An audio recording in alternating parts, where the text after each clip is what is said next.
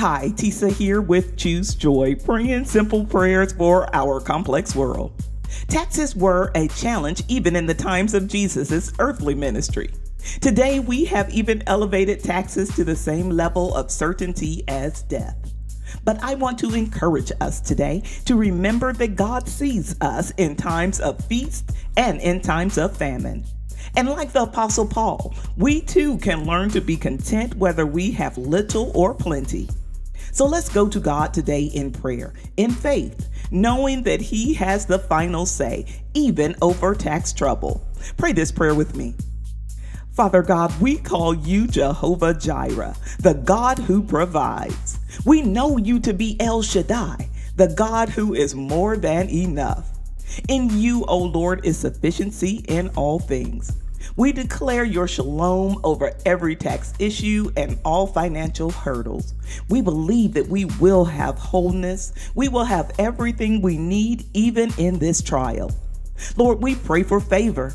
Give us your grace in this situation. Remove any doubt we may have that you will supply every need of ours according to your riches in glory in Christ Jesus.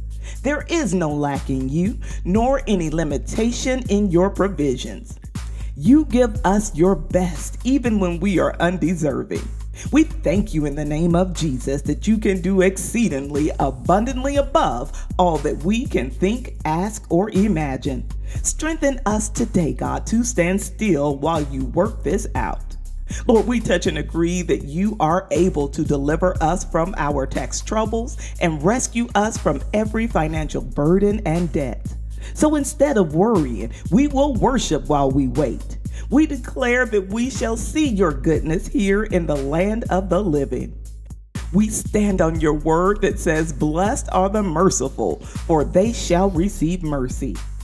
It is our declaration that we have not seen the righteous forsaken, nor his seed begging for bread. So we trust you, God, over this and all things. It's in the miracle working name of Jesus that we pray. Amen.